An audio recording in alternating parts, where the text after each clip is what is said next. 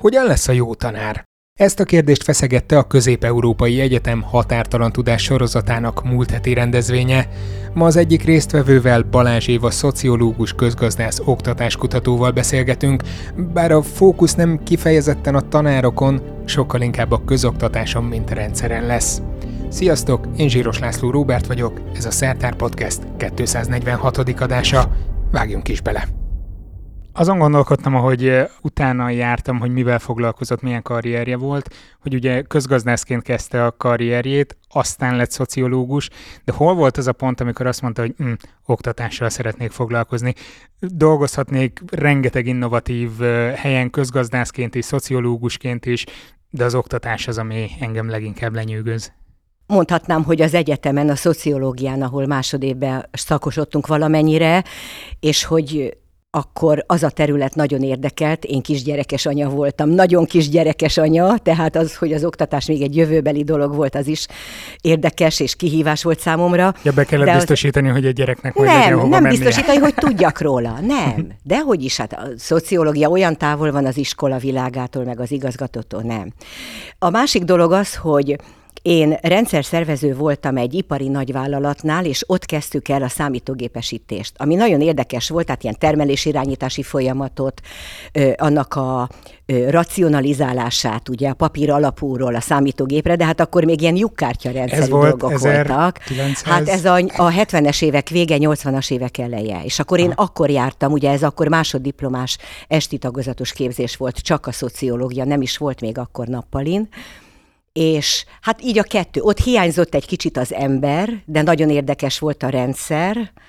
Mondom, anyaként érzelmileg kapcsolódtam, és jó tanárok is voltak az egyetemen, tehát azok, akik az oktatással foglalkoztak, meg ilyen társadalompolitikai irányítási kérdésekkel, azok megfogtak engem egy kicsit jobban, mint más terület, és, és aztán így sikerült lényegében nagyon érdekes karrierrel az Oktatás Kutató Intézetbe kerülnöm, mert az utcáról cserkésztem be.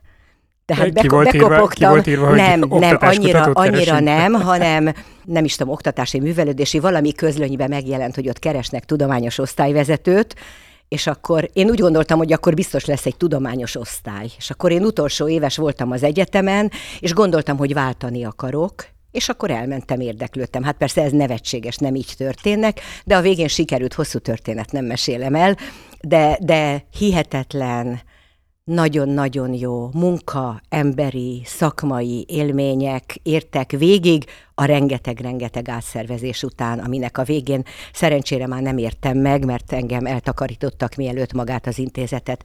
Előbb beolvasztották volna az EGRI egyetembe, aztán megszüntették. Azért ez elég sok helyen tetten érhető az oktatásban, hogy össze-vissza vannak a szervezések, viszont ez valamennyire, amennyire rálátok a karrierjére, ez kifejezetten érdekli, nem? Hogy hogy működik a szervezése magának az oktatásnak igazgatási szempontból, irányítási szempontból, valamennyit áthozott a üzemtervezési? Ö, hogy ne, nyilván, hogy ö, nem csak koincidenciák vannak, hanem szerves összeépülések is az én érdeklődésembe, meg talán abba is, ahogy hozzányúltam ezekhez a problémákhoz. Ugye ez az irányítási kérdés, vagy egyáltalán az a folyamat, ahol az állami akarat lemegy az iskolába, vagy akár lemegy a gyerek szülő szintjére, végére, az, az lényegében egy szociológiai folyamat, aminek az alsó szintjei azok szociálpszichológiai elemekkel vannak dúsulva, a felső szintje az politológiával és egyebekkel, ugye a középső egyáltalán az egész finanszírozási rendszer közgazdasággal, szóval hogy eléggé multidisciplináris ez a dolog, de a tárgya maga az, hogy a társadalmi tudást valahogy hagyományozódjon, és hát végül is ez mind a kettő hihetetlenül érdekes.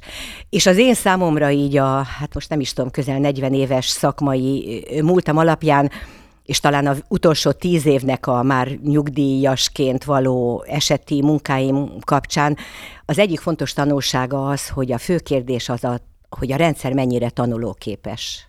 Tehát, hogy a rendszer képes-e a hibákkal szembenézni, arra valamilyen választ keresni, megnézni, hogyha valami nem sikerült, annak mik az okai, megnézni a szereplőket, azoknak a viselkedését, gondolkodni arról, hogy milyen más szereplőket lehet bevonni, hogyha valami nem elég hatékony.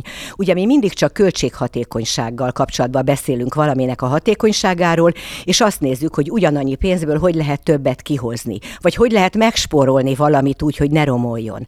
És ebben belül egy csomó olyan közvetett eszköz lehetséges a pénzen kívül, amit hát az elmúlt, az én szakmai életemben így a 80-as évektől mostanáig, vagy sporadikusan, vagy nagyobb gyakorisággal, de mindig megtalálhattunk a magyar rendszerbe, és ami engem mindig szomorúsággal töltött el, hogy ezek úgy a semmibe hullnak.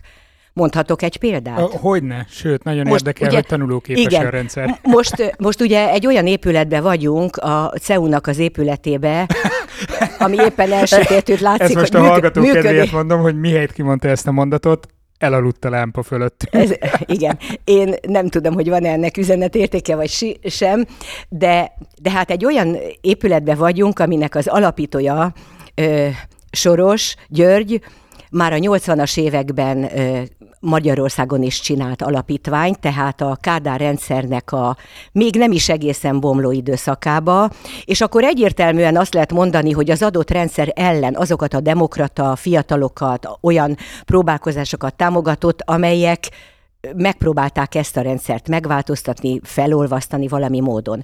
Na most 91 után lett már egy önálló kuratórium a Magyarországon a Sorosnak, és akkor rövidre fogva 94-98 között olyan programokat támogatott, ami nagyon érdekes módon már az akkori kormányzatnak az oktatás politikájához kapcsolódott. Tehát nem egy ellenzéki, hanem egy kormányzati célokat felerősítő program, programot támogatott.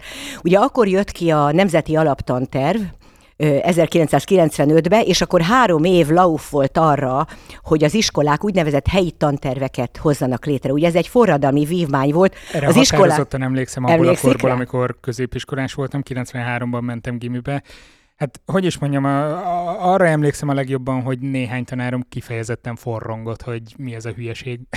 Igen, érdekes módon pont a hagyományos és jó minőségű gimnáziumok nem nagyon szerették ezt a dolgot, mert olyan újfajta megközelítéseket tartalmazott, amin a tudásnak is egyfajta áter, átértelmezése volt, a tantárgycentrikus oktatáshoz képest hát ilyen összevont, komplexebb gondolkodású, multidisziplináris megközelítéseket tartalmazott projekteket az órakeretek helyett, tehát egy csomó minden lehetőségét, és hát főleg ugye plusz munkát adott az iskoláknak, ami nem mérhető ahhoz, ami most történik, ugyanakkor kihívást jelentett annak, pozitív értelemben kihívást annak, aki azokat a kereteket, ami akkor megjelent, fel akarta tölteni úgy, hogy a saját ambícióját, illetve annak a társadalmi, gazdasági környezetnek, annak a családi háttérnek a igényeit, lehetőségeit vette figyelembe. Na most a Sorosnak ez az önfejlesztő programja, amit mondani akarok, ugye a társadalmi tanulásról beszélünk, ő, ugye ezt nem a Soros találta ki, ő nem ismerte ilyen szinten Magyarországot, hanem olyan embereket rakott ebbe a dologba bele, akik ismerték, és akik ismerték a kormányzatnak az akkori törekvéseit, és megkeresték a gyenge pontokat. Én azért tudok erről sokat mesélni, mert úgynevezett facilitátor voltam, tehát nem én voltam a program kitalálója, hanem a kétszer száz emberből, aki részt vett ebbe a programba, iskolai tímek, háromfős tímek, azokat valami módon fölkészítettük arra, hogy hogyan tudnak ők egy országos keret, egy országos tantervből egy saját helyi igényekre, saját lehetőségekre épülő, jó minőségű tantervet csinálni, és még volt egy másik lába is ennek, olyat, ami, és ez egy másik oktatáspolitikai volt már soroson kívül, bekerül a szolgáltatói kosárba, és iskolák megismerhetik, és választhatnak, és tovább adaptálhatják. És akkor itt volt egy ilyen csoport, ahol háromfős tímek, iskolai igazgató, két tanár, a két facilitátor egyike oktatáskutató volt, a másik gyakorlati szakember, közösen készültünk föl, közösen csatoltunk vissza, és ment ez az egész két évig, lett belőle országos regionális hálózat, lett belőle rengeteg helyi tanterv, és hát aztán ugyanúgy elment a nem tudom hová, sporadikusan megmaradt, tehát ahol szervesült, ott az iskolák használták, de, de nem tanultunk belőle eleget. Most azt veszem le abból, amit elmondott, hogy a 90-es évek eleje az valami reményteli időszak volt, ami után eljön majd a Kánoán, hogy ez így történt, vagy nem így történt, azt szerintem látjuk. Viszont egy lépéssel visszamehetünk, amikor elkezdte az oktatás kutatói karrierjét 80-as években, ha jól emlékszem. 82-ben. 82-ben. Mi volt akkor a probléma? Mi volt az, amivel nagyon-nagyon kellett foglalkozni, mert amikor tanárokkal vagy oktatási szakemberekkel beszélek, mindenki némi túlzásra azt állítja, hogy amióta oktatás van, azóta lejtmenetben vagyunk. Nem tudom, én nem így látom, én inkább ilyen hullámszerű dolgoknak látom ezt.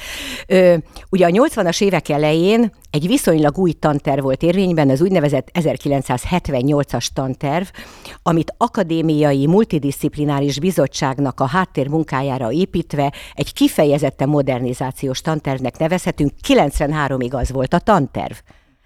Na most ez az egyik dolog.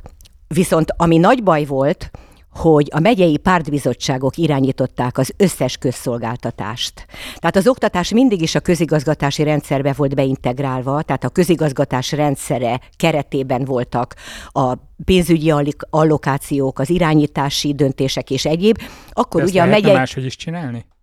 Hát hogy persze. nem a közigazgatásban persze, persze, hát rengeteg helyen nem így van, persze. Tehát elsősorban politikai, ideológiai háttere volt, hogy egy adott iskolaigazgató mekkora mozgástérrel rendelkezik. Ugye központi volt az ellenőrzés, a szaktanácsadás és minden egyéb. Tehát egyrészt ugye ez a központiság, másrészt pedig az ideológia függés, ami megyéről megyére, konkrét embertől konkrét emberre eltérhetett, de mégis ez egy nagy probléma volt. Mondom, a tanterv nem volt már akkor nagy probléma. Nem nagyon volt szabadsága az iskoláknak, és amikor ma szidjuk az, a tanárokat, szidjuk az igazgatókat, hogy fejbólintó Jánosok nem eléggé aktívak. Ugye most látjuk éppen aktívak kezdenek lenni, Igen. ennek ugye sokan örülnek, sokan pedig fel vannak rajta háborodva.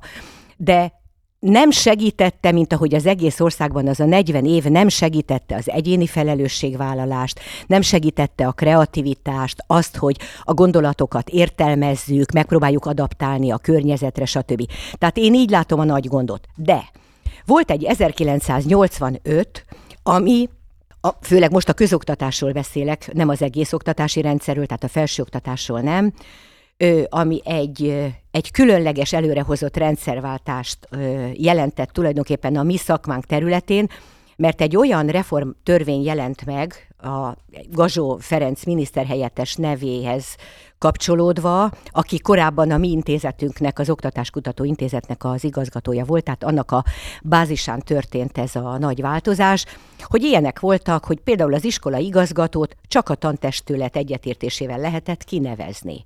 Hogy az iskola szervezeti működési szabályzatát az iskola maga készítette, és a fenntartó jóvá hagyta. Ugye állam volt a fenntartó, de akkor is településeken működött, ugye csak az nem önkormányzati formába volt. Most ez Megszüntette az ellenőrzést gondolni, hogy, hogy vannak olyan iskolák, ahol a tantestület teljes kiállása ellenére más igazgatót neveznek ki.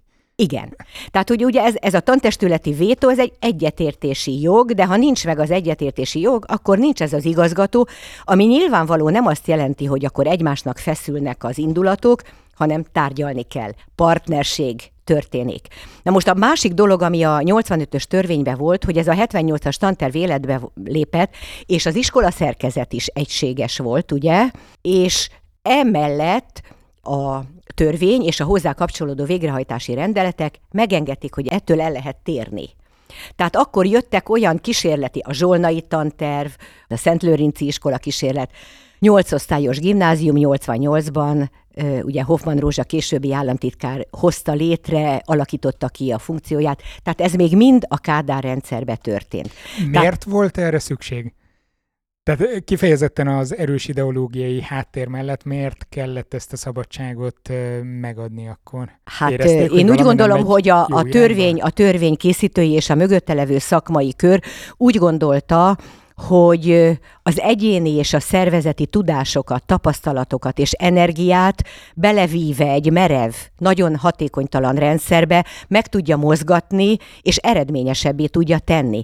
Ugye amikor a centralizáció, decentralizáció duáról beszélünk, sokszor nagyon leegyszerűsítve, akkor ugye nem arra gondolunk, hogy most akkor egy ember vezet, vagy sok ember vezet, hanem az, hogy sokféle tudást tud beépülni, és ezek a tudások egymást átjárják, és jobb eredmény jön belőle ki, mint ami anélkül kijönne. Most mondok egy egészen más friss példát. Most volt a akadémián a tudomány ünnepe, több napos ünnep volt, és volt egy félnapos konferenciája a műfordítóknak. És akkor ott egy, az egyik előadás arról szólt, hogy egy új műfordítást a szerző elküldte műfordító társainak. És szakmai viták során elkezdtek szavakon lovagolni, a kifejezés plastikusságán, az eredetihez való kapcsolódásán, a, egyáltalán az adott korhoz való illeszkedésén, stb.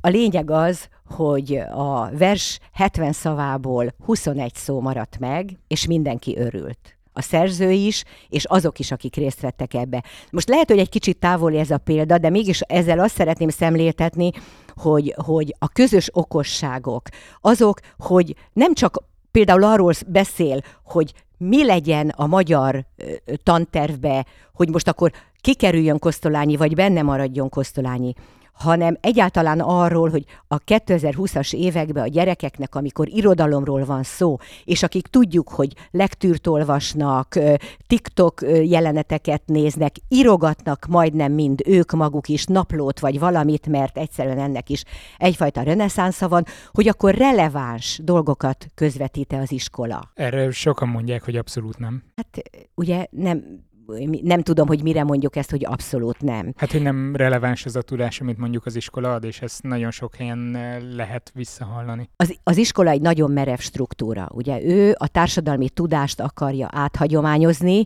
és emiatt nagyon nehéz politikamentesen beszélni az iskolai tananyagról.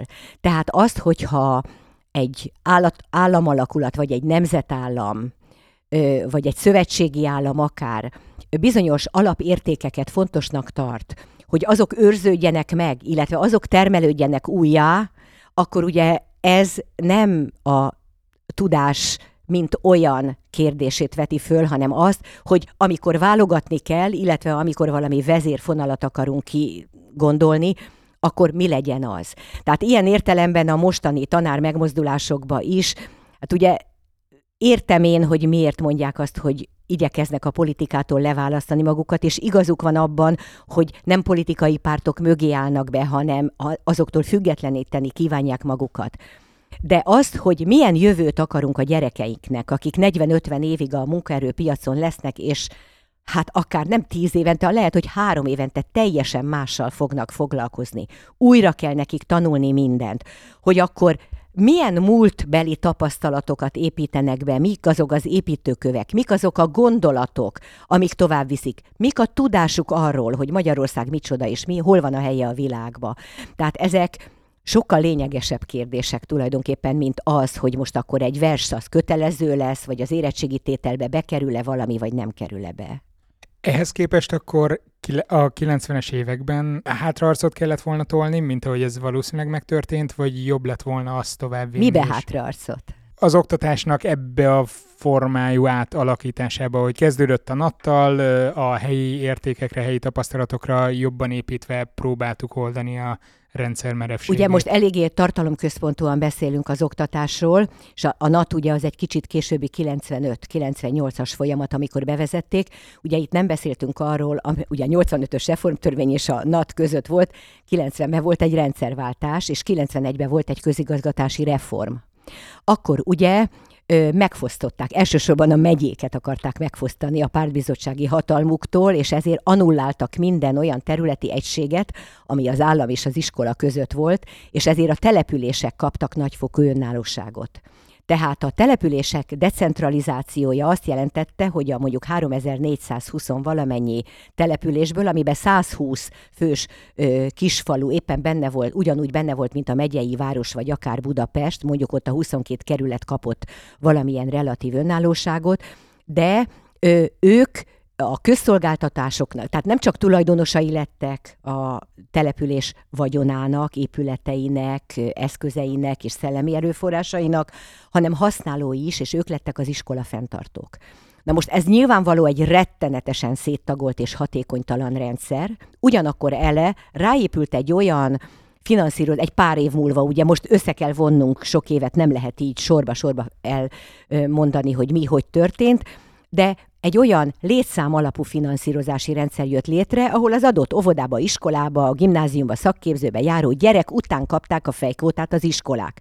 Na most így, amikor a demográfiai folyamatok nyomán kihaltak a gyerekek az iskolából, mert egyre kevesebb gyerek született, az iskolákat mégis meg akarták tartani az önkormányzati fenntartók. Egyrészt az új öröm miatt, hogy ők tulajdonosai váltak az adott településnek, és ugyannak becsületet adott, hogy nem csak óvoda van ott, hanem iskola is van ott, és ugyanakkor miközben egy csomó dolgot járási vagy kistérségi léptékbe csináltak meg, tehát ez létezett ez a folyamat, hogy az egymás közelébe levő ö, intézmények egészségügybe, szociális ellátásba, oktatásba megpróbáltak egymásra támaszkodni, de amikor másmilyen érdekek voltak, és a pénz nagyon kemény érdek volt, és a településnek a, hogy mondjam, a jövőjét, a perspektíváját mutatandó fenn kellett tartani intézményeket. Tehát amikor azt mondja, hogy fordulat, akkor mondjuk ez volt egy olyan fordulat, amelyik a pozitív politikai, társadalmi, kulturális folyamatok ellenére olyan kemény érdekeket rakott bele, amiknek az alapja még akár jó is lett volna értékalapon, de nagyon rosszul volt megcsinálva, és nagyon lassan tudott ö, tanulni, és nem is tudott igazán a rendszer tanulni. Most mondok egy példát. Ugye az állam megpróbált egy kicsit ö, közbelépni, hogy ez a települési szélsőséges szétesés, ami nem jobb iskolát, hanem rossz, nagyon kicsi helyeken rosszabb iskolát eredményezett, akkor létrehozta a területi oktatási központokat csak éppen nem hozott létre tankerületeket. Mindenki gyűlölte a tokokat, nem is tudtak ők maguk sem működni, meg is kellett őket szüntetni, most aztán új formában valamilyen szinten működnek. Akkor jó a mostani tankerületi rendszer? Hát nézze, a tankerületi rendszer akár jó is lehetne, ha olyan lenne, mint a mostani nyugati országokban akár centralizált alapú rendszerek, mint a francia, vagy szélsőségesek, mint a holland, vagy ö, prefektusi rendszerek, mint ami néhány angol országban van. Ugye ezek a dekoncentrált szervek, mint amilyen a klik is nálunk, ugye az az államnak a lehelyezett ö, embere azok a nyugat-európai országokba partnerségi alapon működnek. Tehát ők őrzik a kormány céljait, biztosítják az eszközöket, szólnak fölfelé, ha nem elég az eszköz a központi céloknak a végrehajtására, és ugyanakkor nagyon szoros kapcsolatban vannak az adott területet, az ad, ott a szak, szakma által képviselőivel, és megpróbálják azt segíteni. Tehát partnerség van, ez a new governance van, együttműködés van.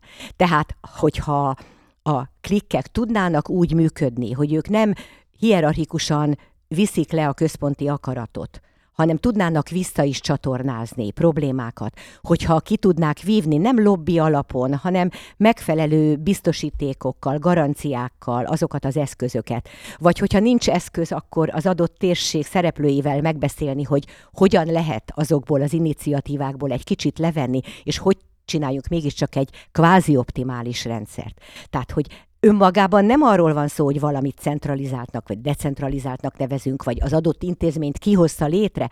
Az a lényeg, hogy hogyan működik, és hogy a működés során azokat a diszfunkciókat tudja-e, tudja-e reflektálni. És nem biztos, hogy egy lépéses választ tud ráadni. Tehát van, amikor kormányzatokon átívelő problémákat kellene megoldani. Ugye ilyen a hátrányos helyzet. Hát ez egyszerűen a Kádár rendszer óta csak egyre rosszabb, egyre rosszabb.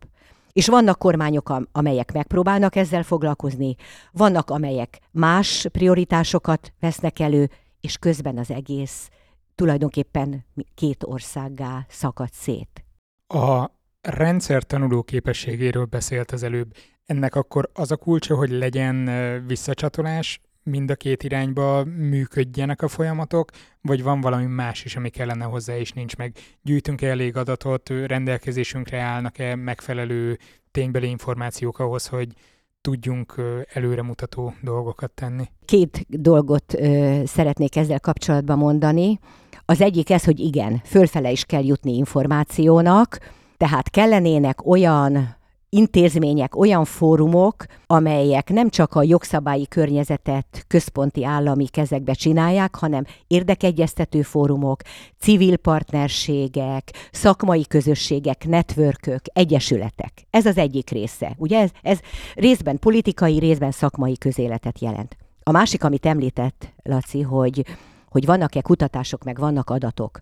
Kutatások szorványosan vannak, és nem összehangoltan, mert csak egyetemi és akadémiai körökben vannak. Ugye akadémián a második osztályban van, nagyon rosszul pozícionálva az oktatás. Van folyóirata, kettő is van, az edukáció és az iskolakultúra, mind a kettőnek megvan a maga profilja, és nagyon magas színvonalúak ezek, de nagyon kicsi példányszámban nagyon szűk kört érintenek ezek, és az egyetemeken is a kifelé való kommunikáció, a társadalom felé való kommunikáció nem támogatott. Ami a közoktatásra vonatkozik, ugye az oktatási hivatal keretében vannak mérések, érettségi eredmények, hihet, nemzetközi mérések, ugye a PISA-tól a különböző más eseti időszakos innezés egyéb mérésekig, rendelkezésre állnak az adatok, és vannak olyan szakemberek, akik ebből elemzéseket is készítenek, és ezek elvileg a közpénz felhasználás miatt nyilvánosak. Ott is vannak.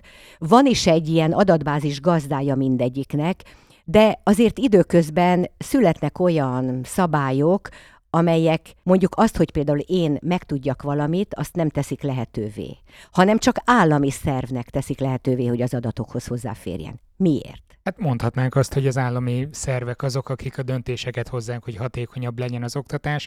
Ugyanakkor pont az imént idézett Hoffman Rózsa volt, ha jól emlékszem, aki azt mondta, hogy a PISA az megbízhatatlan rendszer, nem megfelelő paraméterek alapján méri az oktatást? Ő, nem azt mondta, hogy nem megbízhatatlan, hanem azt mondta, hogy más attribútumokat mér, mint ami a magyar közoktatásban releváns. És valóban ez tényleg így volt, mert a munkaerőpiac és egy korszerű gazdaság szempontjából nézte meg. Nem csak Magyarország van egyébként ebbe a cipőbe. Volt olyan év, amikor a francia kormány is kikérte magának a PISA eredményeket. Tehát ez egy nagyon-nagyon éles, érzékeny kérdés. De ugye a kompetencia mérés, ami 2000 óta működik Magyarországon, és olyan kifinomultá vált most már, hogy néhány éve, sőt nem is kevés éve, a egyes tanulóknak az évenkénti fejlődését, az egyes tanulócsoportok tanárhoz kapcsolódó fejlődését nyomon lehet követni, tehát ezek az adatok rendelkezésre állnak. És van még egy nagyon fontos, sajnos nem igazán funkcionáló része, ami pont a hátrányos helyzetű tanulók és vidékek szempontjából lenne a kompetenciamérésnek egy nagyon fontos része, és annak hozadéka lehetne, hogyha erre építenének például fejlesztéseket, támogatásokat pénzben, eszközben és egyébben. Ez az úgynevezett családi háttérindex, ami azt méri fel, hogy a gyerekek bizonyos kulturális és anyagi ö, körülmények szempontjából hogyan jellemezhetők, és ennek az adatait összevetve a kompetencia mérésben az adott gyerek által elért eredménnyel ki lehet mutatni az iskolának azt a többletmunkáját, amelyik az adott háttért tekintve mennyire tekinthető eredményesnek. Ez egy komoly matematikai, statisztikai modell, ami alapján ez létrejön, és ez rettenetesen jó lenne. A nagy baj, ezt pénteken is elmondtam egyébként, de nagyon fontosnak tartom, hogy ugye ezt a családi háttér kérdőívet a gyerekek hazaviszik, és a szülők kitöltik, és a gyerekek visszahozzák. Hát lehet gondolkodni, hogy ki, ki az, aki nem hozza vissza. Ugye azok nem hozzák vissza, akiknek leginkább kéne, és még az is hozzátartozik ehhez, hogy is nagyon gyakran ezek a gyerekek be se jönnek a mérésre, és ezt nem a szülők miatt, hanem ezt éppen azon iskolák miatt, akik rettentesen tartanak attól, hogy náluk rosszak lesznek az eredmények, mert ez még a 2010 előtti időszakban is megszületett egy olyan szabályozás, hogy ahol egy bizonyos szint alatt van a intézménynek a intézményi átlag eredménye, átlag pontszáma, amit elértek a gyerekek, a gyerekeknek egy adott hányada éri el a funkcionális analfabéta, vagy éppen csak ezt elérő szintet, ott intézkedési tervet kell csinálni. Most ugye a klikkek intézkednek ebből a szempontból, ott az iskolának kellett, de ugye ez megint egy olyan dolog, hogy egy jó elv, de ebben a pillanatban kiskapukat keresünk. Megpróbálunk kibújni, megpróbáljuk egy kicsit ez festeni. Ez torzítja a méréseket. Igen. Na ez nem Magyarország specifikus, ez így van, ezért kellenek okos indikátorok, és ezért kellene a szakmai közösséget, tehát a hozzáértő embereket, akiknek nemzetközi tapasztalatuk is van, és nemzetközi szakirodalmat külföldi nyelveken olvasnak, hogy ezen a téren mik történtek, próbáljuk meg, javítsuk ezt a rendszert. Pont a kompetencia mérés nagyon sokat javult, pont azért, mert ilyen szakemberek vannak benne, de még mindig van potenciál ebbe a dologba, és rengeteg más lehetőség volna. Az oktatás ez nyilván egy nagyon-nagyon komplex kérdés, amit sokfelől meg lehet közelíteni, de ha csak rendszer irányítási szempontból nézzük, akkor mi lehetne javítani, vagy mi lenne az, ami a legkevesebb befektetéssel a legtöbb eredményt hozna? Hát az teljesen nyilvánvaló, hogy az autonómia növekedése. Iskola a fenntartónak, autonómiája, meg az, az iskola vezető autonómiája. Tehát a tanár az úgy tud autonóm lenni, hogyha nem csak a saját a adott tanterembe az adott gyerekcsoporttal való munkájában autonóm, hanem autonóm egy olyan szakmai közösségben, ahol ezt a tantárgyat az adott iskolába tanítókkal együttműködik, terveznek, megnézik egymás óráját, stb. Az iskola igazgató akinek kell, hogy önállósága legyen abba, hogy most akkor mik a mi fő céljaink. Ugye egészen más egy olyan iskola, amelyik versenyben van a tanulókért, mert mondjuk az adott városban két elitiskola van, és akkor ő azt szeretné, hogy az övébe menjenek inkább a gyerekek. Tehát és, és sorban mindenkinek nagyobb önállósága kell. A kliknek nagyobb önállósága kellene, hogy legyen, hogy az adott térségnek az ismeretébe lássa, hogy itt már kiszakadnak az ajtók, itt muszáj egy fizikai beruházást csinálni. Ott lehet hagyni a tanárokat. Viszont amikor azt mondja, hogy autonómia, akkor ott lebeg a szemem előtt bármelyik elitiskolának a tanárserege, amint gyűrik a saját rendszerüket és próbálják jobbá tenni. Ugyanakkor, ha szétnézünk sokfelé az országban, azért nem csak ilyen típusú iskolák vannak, sőt, minden tanár alkalmas lehet erre? Ez lehet, hogy egy durva kérdés, de az autonómia az nem csaphat vissza? Hát egyik pillanatról a másikra nyilvánvalóan, hogy nem, sőt, minél nehezebb társadalmi háttérrel bír az iskola, minél kisebb a lakosságszám, minél kevésbé ö, nyomják úgymond a szülők az iskolát, még akkor is, hogyha a tanárok meg lennének fizetve, ez önmagába nem segítene. Hosszú idő, tanulás kell. Képzés, tehát nézzük meg, tanárképzésre tulajdonképpen nagyon kevés, tehát főleg természettudományos tantárgyakra nem tudják feltölteni az állami kereteket. Nem vonzó a pálya anyagi szempontból sem, és az autonómia szempontjából sem. Lehet, hogy egy csomó multinál sem autonóm az, aki mondjuk egy olyan pult mögött ül, és nagyon szűk spektrumon mozog, hogy neki az agyát mire kell dolgoztatnia, mert mégiscsak jobb úgy tudni, hogy hú, milyen klassz voltam ma is, de nem csak erről van szó, hanem arról is van szó, hogy, hogy nem biztos, hogy én mindent olyan jól tudok, tehát mindent ismerek. Tehát az nagyon jó, amikor megnézem a más, másét. És nem lemásolom, hanem nekem is attól ötleteim lesznek. Amikor ez a 85-ös törvény született, akkor az egyik kolléganőm Nagy Mária írt egy tanulmányt egy empirikus kutatásra, hogy utasítás önállóságra kérdőjel. Tehát ugye ennek a paradoxonát fejezte ki ez a kutatás, hogy nem lehet önálló valaki utasításra. De ha azt mondom, hogy 85-ben ez egy kicsit doktrinér volt, mint elv, mert nem volt olyan valóság alapja. A 90-es években ráépült egy csomó demokratikus intézményrendszer. Ráépültek tanárképzők. Most mondok egy olyan példát is, hogy például a tanár továbbképzésbe ami mindig viszonylag jó színvonalú volt Magyarországon, beléptek a magáncégek. Kicsik, nagyok, beléptek az egyetemek. A tanárképzésbe? A tanár tovább, bocsánat, a tanár tovább, pedagógus továbbképzésbe. Amikor az Európai Uniónak a tagjai lettünk, akkor hihetetlen ö, nagy mennyiségű továbbképzési pénz volt, Részben azért, hogy a tanárok flexibilisebbek legyenek, tehát ne csak az az egy vagy két szakjuk legyen, hanem legyen más, illetve legyen projektkészítési tudásuk, legyen erdei iskolához megfelelő komplex természettudományos ismeretük és egyéb. Tulajdonképpen egy nagy boom volt, és abba is megvoltak azok a kiskapuk, hogy voltak tanárok, akik mondjuk, mit tudom én, a madártannal akartak foglalkozni, nem is azért, mert az adott iskolába az kellett volna, hanem azért, mert őket az érdekelte. Na most egy jóléti rendszerbe ez belefér. Amikor restrikció van, akkor nem fér bele, tehát mindig egy jóléti rendszerbe több decentralizációt lehet csinálni. Amikor pénzszűke van, akkor mindig többet kell centralizálni, mert vigyázni kell a közpénzre. Tehát amikor a folyamatokról beszélek, meg a tanulásról, meg ugye a korrekciókról, akkor erre is gondolok. Tehát ilyen értelemben nyilván legitim az állam. De ez a tanulás, azt mondom, hogy a 80-as évek közepétől tulajdonképpen a tanárképzés reformjai, a tanár továbbképzésnek a fórumai, az iskolai networkök, önfejlesztő iskolák egyesülete, nemzetközi ESA magyar tagozata, és nem tudom mi, rengeteg van.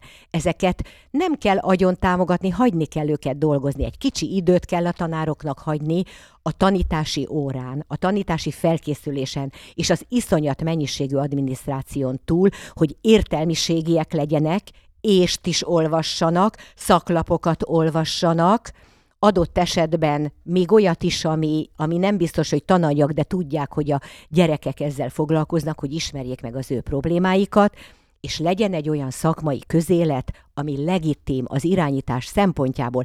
Tehát az óraszámokat is úgy kell meghatározni, a fizetést is úgy kell meghatározni.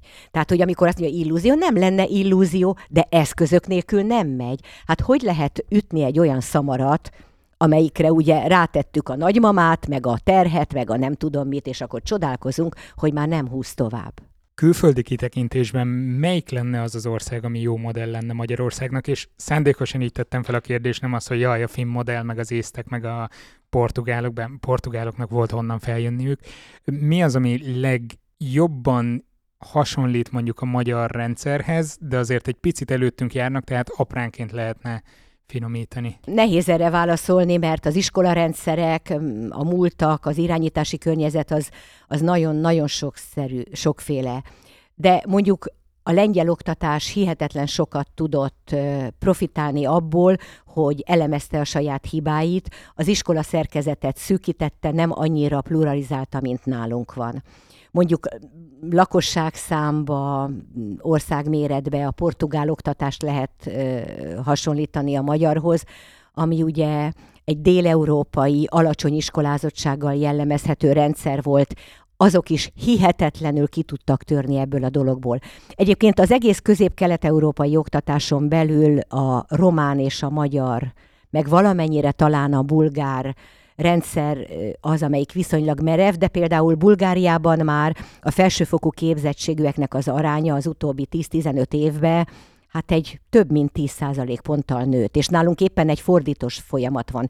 Tehát, hogy, hogy amit tanulni lehetne, az az, hogy miközben az egyre magasabb szintű iskolázottság tulajdonképpen nem éri ugyanazt, mint 20 évvel ezelőtt, de azt látjuk, hogy az alacsonyabb már semmit nem ér. Tehát, hogy fölfelé kell menni azon a lépcsőn, ahol az országnak az iskolázottságának egy jelentős része eléri a felsőfokot. Tehát azt mondanám, hogy azoktól kell tanulni, ahol ezt az élethossziglani tanulást nem csak iskolarendszerbe, hanem felnőtt képzésbe, akár egyéni szinten is támogatják. Tehát én valamit szeretnék, Dán főiskolákat is hozhatnám, népfőiskolákat hozhatnám uh-huh. példának hogy idős emberek újat tanulnak. És ebből nem is biztos, hogy munkaerőpiaci hasznosulás lesz, vagy a GDP nőni fog, de ők tovább fognak élni egészségesen, nem szorulnak rá az egészségügyi és a szociális rendszer támogatására. Vagy a családjuk támogatására, aki így fog tudni dolgozni. A határtalan tudás rendezvényen szóba jött egy kérdés, az, hogy ugye egyre kevesebb tanár van, nem működik túl hatékonyan a rendszer, hogy esetleg intézményi összevonások mennyire jelenthetnek itt megoldást. Mert hogy azért a hallgatószám vagy a diákszám annyira nem csökken, hogy elegendő tanárunk legyen így is, nem? Nagyjából megtörtént már az iskola racionalizáció, még van néhány keserves lépése ennek, de ha ez embertelenül megy, akkor mindig sérül a rendszer. Az nagyon érdekes, hogy amikor én azt mondtam, hogy a szélsőséges decentralizáció és az önkorma, települési önkormányzatoknak adott hatalmas jogosítványok mennyi diszfunkciót szültek, de például ennek a tanulási folyamatnak egy számukra keserves, de mostanból visszanézve egészen érdekes és tanulható példája volt, hogy ugye a 2000-es évek környékén jelent meg drasztikusan a demográfiai esés, és az, hogy, hogy a korfa egészen megváltozott, az idősek száma megnőtt, végre nálunk is elkezdett a, férfiak, meg, vala, a, meg a nők átlagos életkora nőni, viszont nagyon kevés gyerek volt. Az önkormányzatoknak végre kellett hajtani azokba az évekbe a decentralizációt. Ők végképp akkor váltak a település gazdáivá, amikor azokat a keserves döntéseket meg kellett hozni, hogy ezt az iskolát meghagyom, innen átviszem, nem, ezt csinálom, azt csinálom.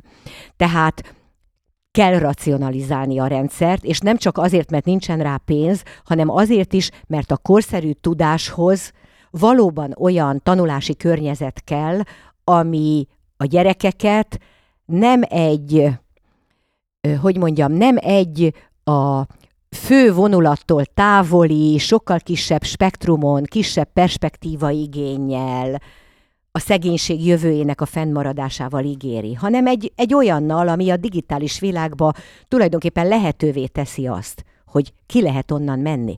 Ugye itt ez egy nagy probléma, hogy települések elnéptelenednek, de hát ez a világon mindenütt történik, és vannak települések, amelyek tudnak olyan programszegmentációkat csinálni, amivel újraélesztik, de amelyeket nem tudnak újraéleszteni, ott nem az iskola legyen a túsza annak, és ne a gyerekek jövője legyen a túsza annak, hogy most foggal körömmel mégiscsak megtartom, nem kapok semmi segítséget, nincs megfelelő tanárom, de mégis van egy iskolám. Ez azt hiszem nem jó modell.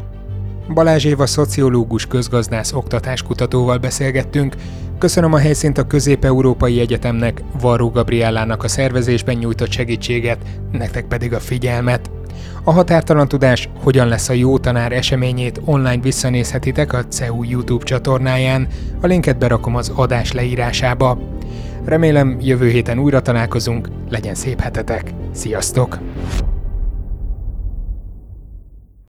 Ez a műsor a Béton közösség tagja.